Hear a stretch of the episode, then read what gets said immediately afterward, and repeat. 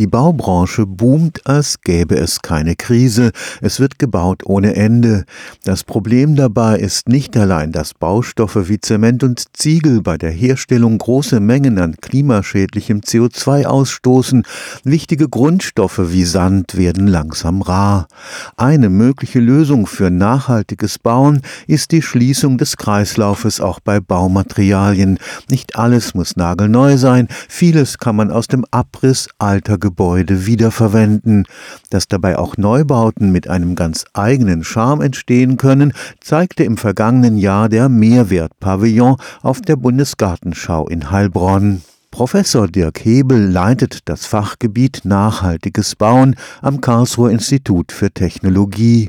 Er gehört zum Architektenteam, das gemeinsam mit Studierenden den Mehrwertpavillon in Heilbronn entworfen hat. Wir hatten für die Hülle dieses Pavillons, Sie müssen es vorstellen wie so eine Laterne äh, mit einer Stahlstruktur und einer Hülle. Und die Hülle haben wir zum größten Teil aus einem wunderbaren Produkt gestaltet der Firma Magna Glaskeramik. Diese Firma nimmt Glasscherben aus dem Brauchglascontainer, also wo wir unsere Gurkengläser entsorgen und sortiert die nach Farben und stellt daraus ein neues Produkt her, ungefähr zwei Zentimeter dick, eine Platte, wo die Scherben nicht komplett durchgeschmolzen werden, sondern nur angeschmolzen werden bei einer relativ niedrigen Temperatur. Und dadurch entsteht ein neues neuer Werkstoff, der durchaus geeignet ist für Fassadengestaltung. Auch der Stahl des Gebäudes stammt aus einem Recyclingprozess. Für Professor Hebel zeigt das Heilbronner Konzept die Zukunft der Architektur im 21. Jahrhundert. Das Umdenken müsste eigentlich dahin gehen, dass wir begreifen, dass wir schon eine unglaublich hohe Reserve haben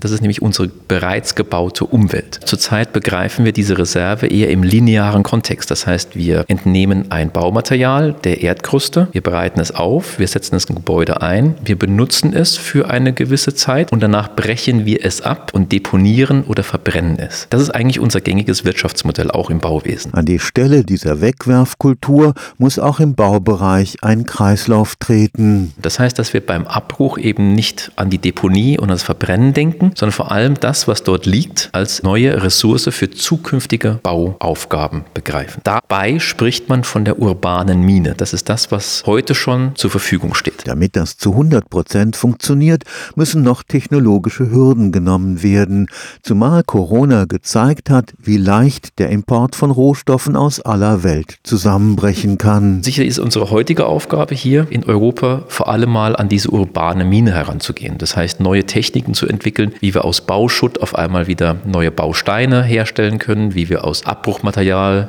organische Materialien, Hölzer, vielleicht neue Dämmmaterialien herstellen können. Das heißt, Fragen, die sich damit beschäftigen, des Recyclings, äh, des Upcyclings, teilweise auch des Downcyclings. Das heißt, heute wird sehr viel Beton rezykliert in Unterbau von Straßen. Das ist natürlich nicht die gleiche Anwendung, aber immerhin schaffen wir es, mit diesen Stoffen umzugehen, damit wir sie nicht einfach wegwerfen. Stefan Fuchs, Karlsruher Institut für Technologie.